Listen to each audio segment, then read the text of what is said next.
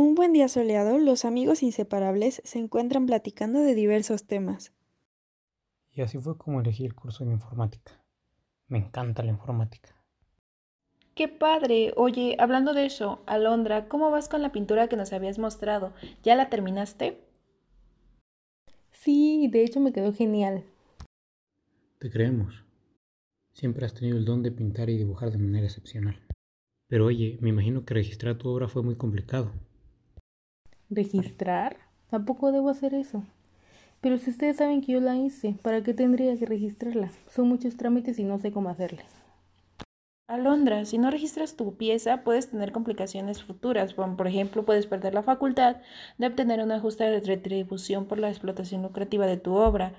También, pues no podrás autorizar o prohibir la reproducción de la misma. Y también se puede dar que pierdas la facultad de exigir que se mantenga la integridad de la obra y de su título. Además, así te evitas de problemas futuros de someterte a arbitrajes o de juntas de aveniencia, en donde luego tienes que llegar a una solución entre el autor y tú para dirimir algún conflicto que surja, además del gasto económico. ¿Qué te digo? Es algo cansado. No inventes, no sabía que podrían suscitarse tantas cosas. Le diré a la maestra que para la siguiente clase nos pueda proporcionar información sobre cómo registrar una obra con algún invitado experto. ¿Qué les parece? Sí, estuviste genial. Quizá yo también me anime a registrar una canción que estoy terminando.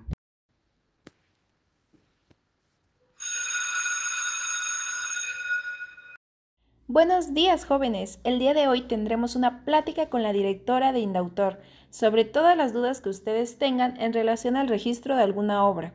Sé que muchos de ustedes tienen mucho potencial como pintores, músicos y es necesario que sepan de este tema. Directora, la dejo a cargo.